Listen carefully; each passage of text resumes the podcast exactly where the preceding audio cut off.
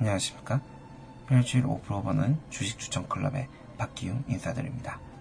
어, 한 주 잘 보내셨나요? 음, 이번 주는 굉장히 안 좋은 주간들이 이어졌던 것 같아요.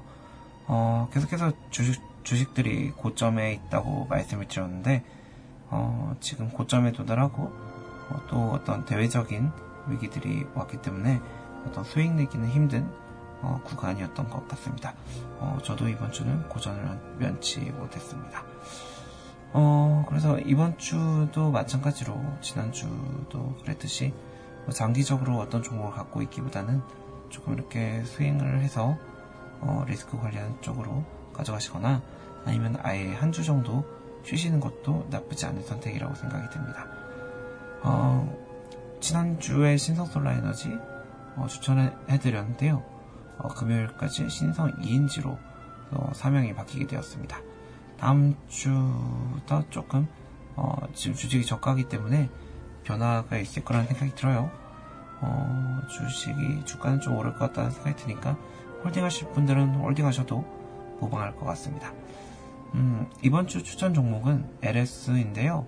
어, 시기가 시기다 보니까 이렇게 어, 공격적으로 구매하시진 말아주시고요.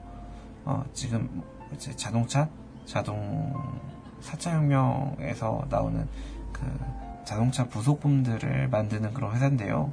뭐 탄탄하게 자리 잡아가고 있고, 전기차 쪽으로도 어, 많이 거래가 되고 있는 종목이기도 합니다.